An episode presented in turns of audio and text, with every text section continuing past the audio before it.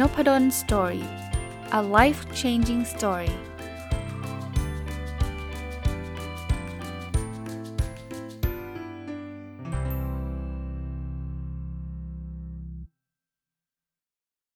วัสดีครับ ยินดีต้อนรับเข้าสู่นพดล Story พอดแคสต์นะครับ สัปดาห์นี้ขออยู่กับหนังสือเล่มนี้เลยแล้วกันนะครับเพราะอ่านแล้วเจอบทความจริง ๆ ผมอ่านจบไปแล้วแหละนะครับ แต่ก็หยิบบทความ หลาย ๆ บทความมาคิดว่าน่าจะเป็นประโยชน์นะครับ 1000 plus little habit of happy successful relationship ของคุณ Mark and Angel Chernoff นะครับวันนี้บทความที่จะนำมาฝากนะครับ ชื่อว่า nine rampant toxic behaviors that tear relationships apart นะครับ ก็แปลง่าย ๆ แบบนี้ว่ามันมีจะเรียกว่าอะไรครับ พฤติกรรมที่เป็นพิษ9 9แบบที่จะทำให้ความสัมพันธ์เราแย่ลงนะก็ที่พูดมาเนี่ยก็เผื่อว่า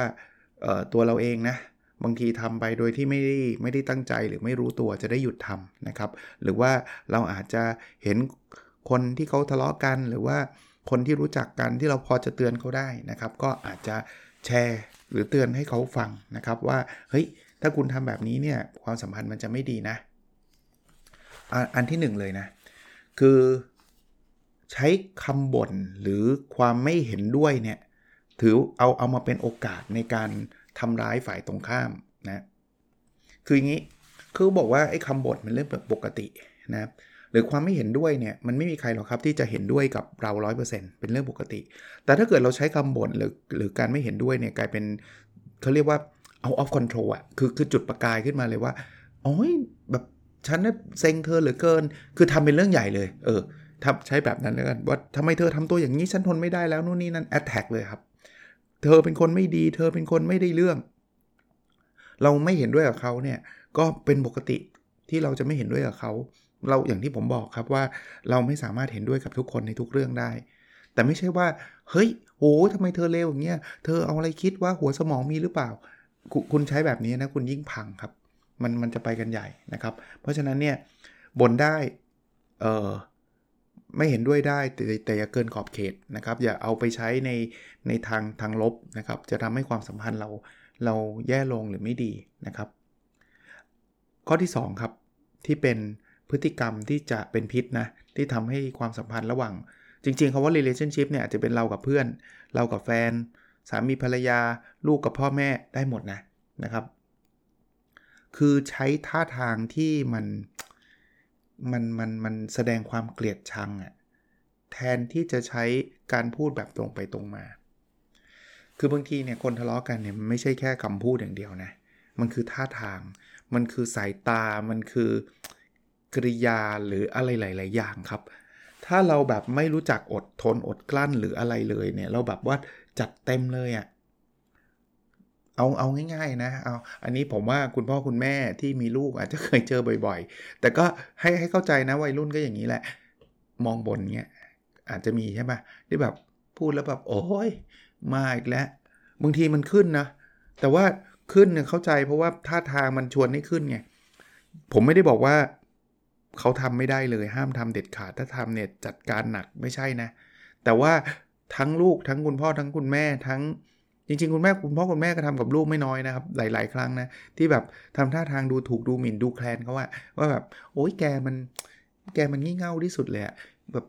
ยิ้มยิ้มเหยียดบุมปากอะไรเงี้ยคือคือลดพวกนี้ได้จะดีมากเอางี้แล้วกัน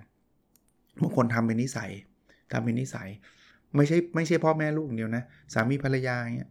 มันจะมีท่าทางบางอย่างที่แบบดูแล้วแบบมันไม่มันไม่ดีเลย เขาเรียก hateful gesture อะคือเป็นท่าทางที่มันแสดงความเหยียดอะความเกลียดชังอะไรหลาย ๆ เรื่องครับ ลดได้ลดครับ เพราะว่าพวกเนี้ยแหมอะไรกันนิดเดียวเองแค่ยิ้มแค่เนี้ย จะเอาเป็นเรื่องใหญ่เรื่องโต คุณไม่ได้ยิ้มแบบนี้ครั้งเดียวเนี่ย คุณทำทุกวันเนี่ยแล้วติดกันมา 10 ปีอะ่ะบางทีจะไม่เห็นเข้าใจเลยทำไมแค่นี้จะต้องทำเป็นเรื่องใหญ่เขาสะสมนะครับ ความเครียดความเกลียดความหงุดหงิดความอะไรต่างๆ นานาเนี่ย มันถูกสะสมมา ข้อ3นะที่เป็นพฤติกรรมที่เป็นพิษนะคือการปฏิเสธความรับผิดชอบ ว่าเรื่องนี้ไม่ใช่เรื่องของเรา เรื่องนี้เป็นหน้าที่ของคุณ คือความสัมพันธ์เนี่ยมันเป็นเรื่องของคน2คนครับ มันไม่ใช่ว่าอีกคนนึงจะต้องตามใจอีกคนนึงในทุกๆเรื่อง ไม่อย่างนั้นเนี่ยฉันไม่อยู่กับเธอนะ ไม่อย่างนั้นเนี่ยฉันไม่รักเธอนะ ถ้าเธอไม่ท1 2 3 4 5 6 7 8 9 10โอ้โหถ้าเกิดคุณไปอยู่ในความสัมพันธ์แบบนี้นี่แย่เลยนะ คือคุณคุณปฏิเสธความรับผิดชอบเลยว่า ถ้าทะเลาะกันเป็นเพราะเธอเสมอ เป็นเพราะเธอกวนกวนอารมณ์ฉัน เป็นเพราะเธอเดาใจฉันไม่ถูก เป็นเพราะเธอคิดคิดเอ่อ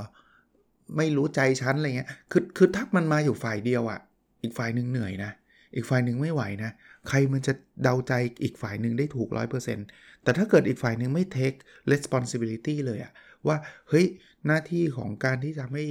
ความสัมพันธ์ระหว่างคน 2 คนเนี่ยไปด้วยกันได้เนี่ยมันคือคน 2 คนต้อง take responsibility คือต้องมีหน้าที่ความรับผิดชอบนะเราก็ต้องแคร์คนอื่น ไม่ใช่ว่าจะเรียกร้องให้คนอื่นแคร์เราอย่างเดียวนะครับ หรือบางคนก็ก็อาจจะพูดว่าเฮ้ยฉันแคร์เธอแล้วนะทำไมเธอไม่แคร์ฉันเลย รู้ได้ไงครับว่าเขาไม่แคร์เขาอาจจะแคร์นะ เพราะฉะนั้นเนี่ยพูดคุยกันครับ เอาให้ชัดนะครับว่า จริง ๆ แล้วเนี่ยทั้งสองฝ่ายเนี่ยมีส่วนนะถ้าเวลาคนทะเลาะกันเนี่ยมันไม่ได้เป็นเพราะฝ่ายฝ่ายฝ่ายใดฝ่ายหนึ่งหรอก มันผิดกันทั้งสองทั้งสองฝ่ายแหละ อาจจะมีความเข้าใจไม่ตรงกัน ฝ่ายหนึ่งอาจจะคาดหวังไว้สูง ฝ่ายหนึ่งอาจจะคาดหวังไว้ต่ำแต่มันก็เป็นเรื่องปกติไหมครับ ที่คนเราเนี่ยจะมีความคาดหวังที่แตกต่างกัน แต่เราต้องคุยกันนะไม่ใช่โยนความผิดไปให้อีกฝ่ายหนึ่งเสมอ ผมไม่ได้บอกว่าแอมมันก็มีนะครั้งบางครั้งอีกฝ่ายหนึ่งผิดก็เข้าใจ แต่ถ้าเสมอเนี่ยไม่ใช่ละคือคือคุณไม่รับผิดชอบแล้วคุณไม่ผิดเสมอคุณถูกเสมอเนี่ยไม่ใช่ละข้อ4นะเขาบอกว่า พฤติกรรมที่เป็นพิษ พฤติกรรมหนึ่งคือเงียบ อันนี้ดูแปลกไหม คือคือถ้าเคยเคยจำได้นะ ผมผมเคยพูดไว้ในน่าจะสักประมาณสัปดาห์ที่แล้วมั้งครับ ที่บอกว่าเวลาคนหนึ่งโกรธเนี่ยคนหนึ่งคนเงียบอันนี้เข้าใจนะ คือโอเค คือโกรธใส่โกรธเนี่ยมันไม่ work มันต้องเงียบ แต่คำว่าเงียบที่มันเป็น toxic คือ ignore ครับ ignore ภาษาอังกฤษ ภาษาไทยแปลว่าเพิกเฉยเลย คือทำเหมือนอีกคนหนึ่งไม่มีตัวตนอยู่ในบ้านหลังนั้น ไม่มีตัวตนอยู่ในอยู่ในที่แห่งนั้น การทำแบบนี้ มันมันมันมันกำลังปัดเขาออกจากชีวิตอะซึ่งแบบนี้ toxic แน่นอนครับ คือสมมุติเป็นสามีภรรยา ภรรยาจะเบื่อสามีมากก็กลับมาบ้านก็ทำเป็นไม่เห็นพูดกับลูก ไม่คุยกับสามีทำเป็นเฉยๆ สามีพูดด้วยก็หูทวนลมเดินไป ไม่ได้พูดถึงภรรยาอย่างเดียวนะ เดี๋ยวเดี๋ยวภรรยาบอกโอ้ยไม่แฟร์เลยอาจารย์ทำไมสามีก็เป็นก็จริง บางทีผู้ชายบางทีก็อาจจะแบบ ฉันไม่อยากคุยกับเธอ ฉันเบื่อเธอเหลือเกิน ไม่ว่าเธอจะพูดอะไรกับฉัน ฉันก็ไม่ตอบ หรือตอบก็แบบ อืม เออ ตามนั้น แล้วแต่ อย่างเงี้ย toxic เพราะเราทำแบบนี้ชีวิตมันจะดีได้ไง ความสัมพันธ์มันจะดีได้ไงจริงไหมครับ เพราะเราไม่คุยกันอะจังหวะงอนเนี่ยอาจจะเข้าใจได้นะมันอาจจะมีบ้าง แต่ไม่ใช่เป็นแบบนี้ก็เป็นตลอดอะถ้าเป็นแบบนี้ตลอดผมคิดว่าก็ toxic จริงอะ toxic คือมันเป็นพิษอะความสัมพันธ์แบบนี้มันยั่งยืนได้ยากนะครับ ข้อ 5 ครับ เอาอารมณ์มามาเป็นสิ่งที่เราเรียกว่าแบ็กเมย์นะครับแบ็กเมลก็คือคือเอามาเป็นเครื่องต่อรอง เช่นนะเอาอารมณ์เป็นเครื่องต่อรอง เช่นเอาเอาเอาไปเอาพ่อแม่ลูกก่อนแล้วกันนะจริงๆ สามีภรรยาหรือว่าคู่อื่นก็เหมือนกัน ถ้าลูกไม่ทำแบบนี้ พ่อแม่จะเสียใจมากนึกออกไหมคือคือตอนนี้เราเอาอารมณ์ของตัวเราอะมาเป็นเครื่องต่อรอง ถ้าลูกไม่เข้าคณะนี้นะ พ่อแม่แบบจะเศร้าที่สุดในชีวิตเลย นี่คือคุณแบ็กเมลลูกคุณเอาอารมณ์อารมณ์ชีวิตอารมณ์ของคุณเนี่ยมาเป็นตัวต่อรองให้ลูกทำในสิ่งที่คุณต้องการ โดยที่คุณไม่ได้สนใจด้วยซ้ำว่าเขาอะอยากเรียนที่นี่หรือเปล่า แต่คุณเอาอารมณ์ของคุณว่า คือถ้าลูกไม่ไม่เข้าเรียนที่นี่เนี่ยแบบฉันจะต้องร้องไห้ฉันฉันชีวิตฉันแบบทุ่มเทมาตลอดฉันผิดหวังมากๆ นี่คืออารมณ์ของการ เขาเรียกว่า emotional blackmail นะครับ ก็คือการต่อรองทางอารมณ์ เอาสามีภรรยานะ คู่ชีวิตแล้วกันนะ ถ้าคุณไม่ทำมันนี้นะ ฉันจะเสียใจไปตลอดชีวิต อารมณ์แบบเนี้ย คือคือคือบางครั้งเนี่ย เราเราใช้เรื่องนี้เยอะจนเกินไป จนกระทั่งแบบอีกฝ่ายหนึ่งเขาเขารักเรานะครับ เขาถึงต้องยอมทำตามเราอะ่ะ แต่มันถึงจุดจุดหนึ่งเขาก็ไม่ไหวเหมือนกันนะครับ ลูกรักพ่อแม่ครับ ลูกไม่อยากให้พ่อแม่เสียใจแน่นอน เพราะฉะนั้นเนี่ยพอพ่อแม่เอาเอาเอาความเสียใจมาเป็นเครื่องต่อรองเนี่ยเขาก็จะหยุดครับโดยธรรมชาตินะแต่มาถึงจุดหนึ่งเขาก็ไม่ไหวนะคือคือชีวิตเขามันเละมันพังไปหมดเลยบางทีเนี่ยเพราะเขาไม่ได้ทำตามสิ่งที่เขาอยากทำเลยอะผมพูดแบบนี้ผมไม่ได้แปลว่าพ่อแม่เตือนลูกไม่ได้ ผมไม่ได้บอกว่าพ่อแม่จะจะบอกลูกไม่ได้ พูดได้ อะไรได้ แต่เราอย่าเอาอารมณ์ของเรามาเป็นเครื่องต่อรอง แล้วคิดดูดีๆด้วยนะครับ ว่าเรื่องนั้นเนี่ยจริง ๆ แล้วเนี่ยมันควรเป็นเขาตัดสินใจหรือเราตัดสินใจ เรื่องนี้ผมไม่ make judgment แล้วกันนะครับ ว่าครอบครัวแต่ละครอบครัวคงต่างกันนะเรื่องใหญ่ของครอบครัวหนึ่งอาจจะไม่ใช่เรื่องใหญ่ของอีกครอบครัวหนึ่งก็ได้นะครับ แต่คิดดูดีๆครับ เรื่องนี้คือเรื่องใหญ่ เรื่องเอาเอาเอาความรู้สึกมาเป็นตัวต่อรอง สามีภรรยาเหมือนกัน คือคุณคุณกำลังต่อรองใน เรื่องที่มันสำคัญจริงไหม เอาละถ้ามันเป็นเรื่องสำคัญรับไม่ได้จริง ๆ คุณบอก เช่น ถ้าเกิดคุณมีคนอื่นเนี่ยเรารับไม่ได้นะเราเสียใจจริง ๆ ก็จบมันเป็นเรื่องใหญ่ แต่ไม่ใช่ว่าถ้าคุณมาเลท5นาทีแล้วฉันจะรับไม่ได้อย่างเงี้ยคือคุณคุณใช้อารมณ์ในแบ็กเมลในทุกๆเรื่องเนี่ยเออมันก็ท็อกซิกครับคือคือคนเขาก็ไม่ไหวนะครับอะมาข้อที่ 6 นะ ที่เป็นพฤติกรรมที่เป็นพิษเนี่ย คือ ไม่บอกความจริง จริง ๆ ไม่บอกความจริงเนี่ยมันอาจจะเลยเถิดไปถึงโกหกเลยก็ได้นะโกหกนี่นี่นี่นี่แย่สุดละนะเพราะว่าความความสัมพันธ์ที่มันอยู่เบสออนสิ่งที่มันไม่ใช่ความจริงอะ่ะสิ่งที่โกหกอะ่ะมันก็เป็นความสัมพันธ์ที่ไม่ยั่งยืนโดยธรรมชาติอยู่แล้วนะครับแต่ยังคิดว่าเราจะโกหกไปได้ตลอดนะ เพราะว่าสมมุติว่าคนใดคนหนึ่งไม่ซื่อสัตย์แล้วกันนะเอาเอาเอาชีวิตคู่กันแล้วกันนะไปมีคนอื่นเนี่ย ซ่อนได้หลบได้แต่มันจะหลบได้สักสักขนาดไหน แล้วจริง ๆ แล้วเราเราเอาตรงๆนะถามตัวเองว่าเรามีความสุขไหมที่อยู่กับอีกคนนึง แต่ว่าจะต้องไปรับโทรศัพท์อีกคนนึง แล้วก็ต้องคอยปกปิดตลอดเวลาอะไรเงี้ยผมไม่รู้สินะคือคือคือถ้าเป็นตัวผมเองอะผมว่าชีวิตผมเหนื่อยอะถ้าเกิดถ้าเกิดมันเป็นแบบนี้ซึ่งซึ่งผมไม่ชอบใช้ภาษาอังกฤษคือ complication อะความซับซ้อนอะนะครับ หรือเรื่องอื่นๆนะแต่ว่าบางทีไม่ถึงโกหกแต่แค่ไม่บอกความจริงก็ถือว่าแย่แล้วนะ นะครับ ไม่บอกความจริงเนี่ยก็คือ คือสมมุตินะ อันนี้ผมต่อยอดให้นะเขาบอกว่า เธอ เธอรู้สึกไง เป็นไงบ้าง จริง ๆ เรารู้สึกงุนงิด แล้วก็รู้สึกไม่ไม่ชอบให้อีกคนนึงทำแบบนี้ แต่ก็ไม่บอกความจริง แล้วก็บอกเขาบอกโอเค ไม่มีปัญหา แต่จริงๆมันมีไง คราวนี้เราก็เก็บบอกไม่มีก็ไม่มี อีกฝ่ายนึงก็อาจจะบอกก็ไม่เห็นมีอะไร เขาก็โอเคนี่ว่า เขาก็จะมีพฤติกรรมที่ทำต่อไปซึ่งเราไม่ชอบ แต่เราก็ไม่บอก อย่างนี้ก็ toxic เหมือนกันนะคือคือมัน toxic กับตัวเราด้วยนะ เพราะว่าเขาก็ถามแล้วเราก็ไม่พูด เพราะว่าขี้เกียจจะพูดเดี๋ยวทะเลาะกันหรืออะไรเงี้ยแต่เมื่อมันอยู่กับสิ่งที่มันไม่ใช่เนี่ยในนานเข้ามันก็ไม่ไหว มันก็พฤติกรรมอีกฝ่ายหนึ่งก็ยังเกิดขึ้นตลอด ในขณะที่ตัวเราก็ไม่บอกเขานะครับ อันนี้ก็ส่งเสริมทำให้เกิดปัญหาความสัมพันธ์ได้นะครับ อันที่ 7 ครับ คือ พฤติกรรมแบบไม่ให้ความสำคัญกับอีกฝ่ายหนึ่งคือคืออันนี้สำคัญมากนะครับ เอาอันนี้อันนี้ผมขอพูดในในมุมพ่อแม่ลูกก่อน ลูกเนี่ยมีมีมีหนังสือเล่มหนึ่งเนี่ยเขาบอกว่าเด็กเนี่ยความรักเนี่ยเวลาสะกดสะกด T I M E คือ time คือคุณต้องมีเวลาให้เขานะการมีเวลาให้ลูกเนี่ยเป็นการบอกว่าเราให้ความสำคัญกับเขาครับ ถ้าเราไม่มีเวลาให้เขาเลยเนี่ยเขามักจะตีความว่าเราไม่ได้สนใจเขาสักเท่าไหร่หรอก คราวนี้ตรงนี้ผมเข้าใจนะครับว่าข้อจำกัดของแต่ละครอบครัวต่างกันนะครับ คือข้อจำกัดบางครอบครัวเนี่ยคือคุณพ่อคุณแม่เนี่ยอาจจะไม่ได้อยู่กับลูกเนื่องจากคุณพ่อคุณแม่ต้องไปทำงานอีกประเทศหนึ่งหรืออีกจังหวัดหนึ่งลูกต้องไปเรียนอีกจังหวัดหนึ่งมันมันมันมันต้องอยู่ห่างไกล แต่ว่าด้วยเทคโนโลยีนะด้วยอะไรหลาย ๆ อย่างในปัจจุบันเนี่ยเราสามารถให้เวลากับเขาได้นะให้เวลาผ่านการโทรศัพท์ การผ่านผ่านการพูดคุย แต่เชื่อไหมบางทีเนี่ยคนที่พ่อแม่ทำงานอยู่กรุงเทพลูกอยู่ต่างจังหวัดเนี่ยกับมีความสัมพันธ์ด้วยกันดีกว่าคนที่อยู่บ้านหลังเดียวกันด้วยซ้ำเพราะอะไรรู้ปะอยู่บ้านหลังเดียวกันเนี่ยบางคนเนี่ยไม่เจอหน้ากันเลยนะลูกจะไปไหนก็ไป พ่อแม่จะไปไหนก็ไป หรือหรือหรือบางทีเลวร้ายกว่านั้นก็คือ ลูกเนี่ยอยากเจอพ่อแม่มากนะแต่พ่อแม่บอกไม่มีเวลาหรอกเดี๋ยวฉันต้องไปปาร์ตี้ เดี๋ยวฉันจะต้องไปเจอเพื่อน เดี๋ยวฉันจะต้องไปสังคมไปอะไรเต็มไปหมดเลย อันเนี้ยมันจะนำมาสู่ซึ่งซึ่งความร้าวฉานในความสัมพันธ์น่ะลูกเขาก็รู้สึกว่าก็พ่อแม่เขาก็ไม่ได้สนใจเราสักเท่าไหร่พอเขาโตขึ้นเนี่ยเขาก็จะสนใจเพื่อนมากกว่าพ่อแม่โดยธรรมชาติอยู่แล้ว จริง ๆ ต่อให้พ่อแม่ใช้เวลากับลูกเนี่ยเวลาลูกโตขึ้นเนี่ยนะโดยธรรมชาติของมนุษย์เนี่ยความสนใจในตัวพ่อแม่ลดลงอยู่แล้วครับ พ่อแม่เนี่ยทำใจไว้ได้เลยนะครับ เพราะว่า เขาเขาจะไม่เหมือนเขาตอน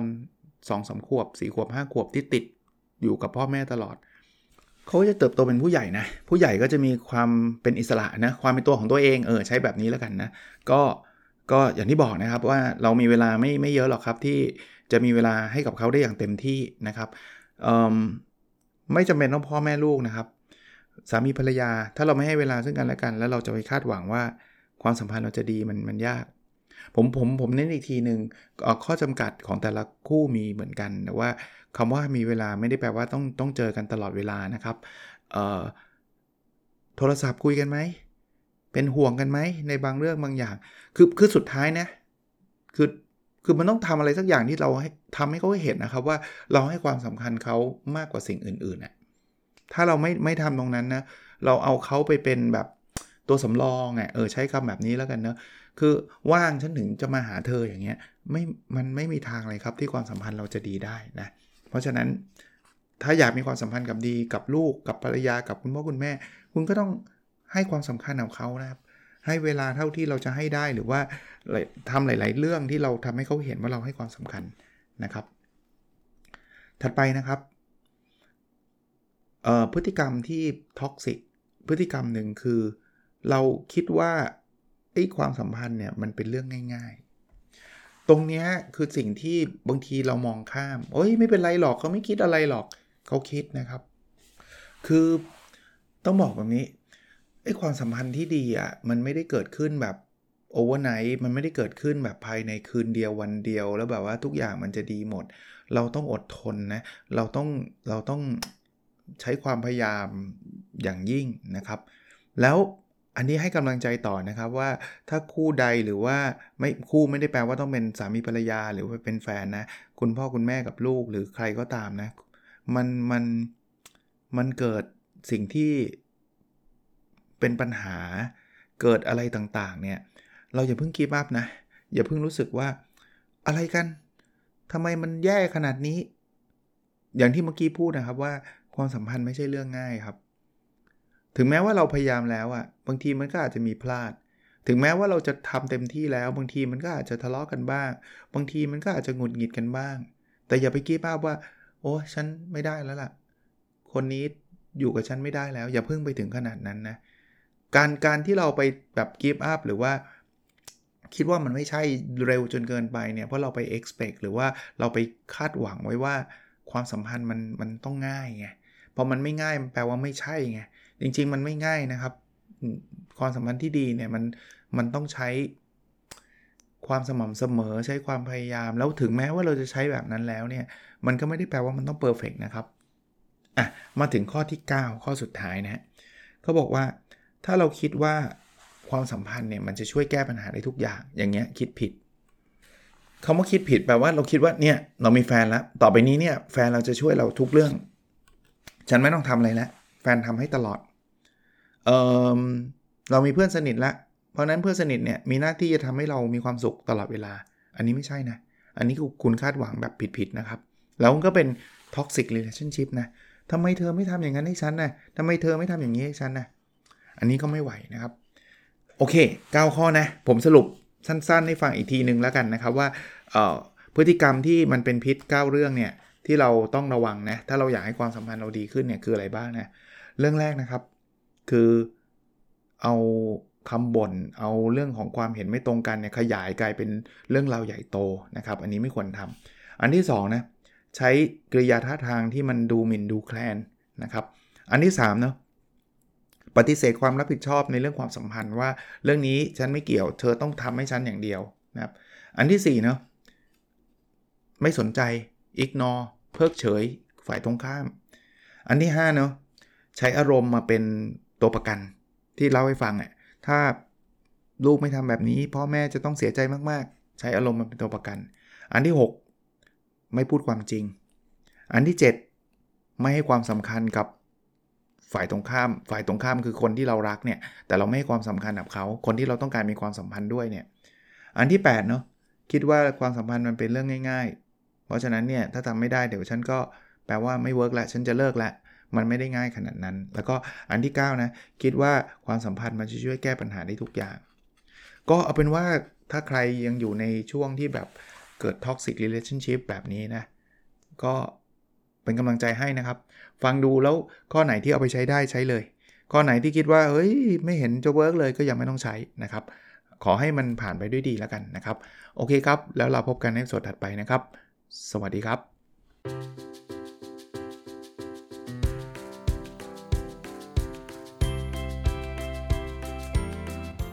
n o p a d o n Story a life changing story